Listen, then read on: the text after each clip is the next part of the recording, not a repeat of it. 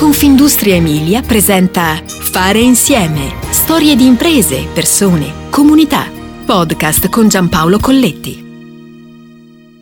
Se c'è un indizio per individuare le aziende d'eccellenza, quelle che compongono il mosaico vincente del tessuto produttivo italiano, è nella capacità di saper leggere prima di altri i segnali deboli e via via sempre più forti del mercato, ossia intuire le rivoluzioni che all'inizio vanno individuate da piccole evoluzioni. Non si tratta solo di genio e fortuna, ma di ascolto e studio di rischi e opportunità. In fondo è questa la storia di Emiliana Serbatoi, realtà modenese impegnata nella produzione di serbatoi e sistemi di stoccaggio, trasporto e distribuzione del carburante, oltre che per i sistemi di controllo e di gestione dei rifornimenti.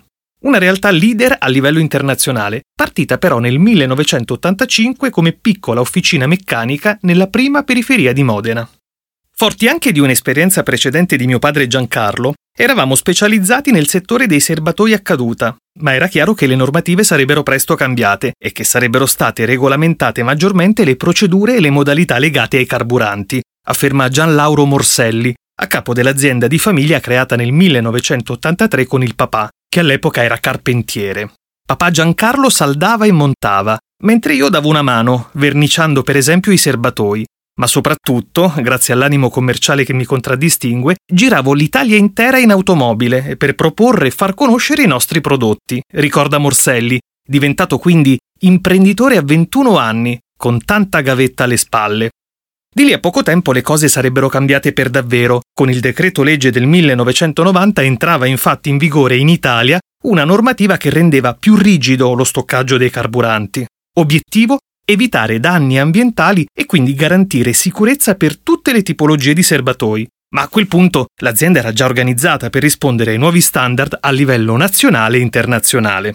Col mercato italiano ben presto saturo abbiamo scommesso sull'export, soprattutto in Europa, ma anche approdando in diverse regioni come gli Stati Uniti, in Scandinavia e negli Emirati Arabi. Abbiamo cominciato a realizzare serbatoi di diversi materiali, in plastica e in acciaio, e di qualsiasi dimensione per diversificare la produzione, precisa Morselli. Azienda globale, ma con un forte spirito identitario locale. Così le radici sono per davvero ancorate al territorio modenese, ma si ha quell'ambizione di guardare oltre. Non a caso l'headquarter di Campo Galliano, a pochi metri dall'uscita del primo casello autostradale della A22, è una porta sull'Europa e in fondo una fiera permanente per Emiliana Serbatoi, che si è trasferita in questa sede, di recente ampliata nel 2001. Vent'anni dopo, nel 2021, il fatturato ha superato i 32 milioni di euro, staccando quello del 2020 di quasi 6 milioni di euro. L'azienda conta 100 dipendenti e poi c'è un'altra sede a San Donà di Piave, 40.000 abitanti nell'area metropolitana di Venezia. Qui si opera dal 2013 con una parte della produzione, quella dedicata alla costruzione al grezzo dei serbatoi in acciaio che vengono poi rifiniti, con l'installazione per esempio dei gruppi di pompaggio nella sede principale ubicata nel Modenese. I volumi d'affari generati nel mercato italiano arrivano al 56% del totale, il resto del fatturato viene sviluppato sui mercati internazionali. In Europa si concentra il 75% delle vendite che vengono poi realizzate all'estero il nostro cliente principale, sin dall'inizio e per i primi 15 anni, era il classico rivenditore di prodotti petroliferi.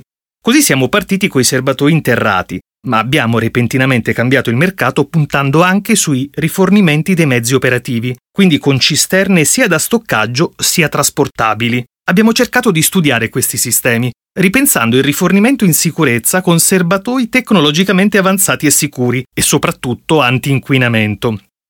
Anche in questa fase storica così difficile, segnata da una materia prima energetica alle stelle, manteniamo la solidità. Abbiamo spalle grandi grazie alle scelte di innovazione che abbiamo fatto negli anni passati, dice Morselli.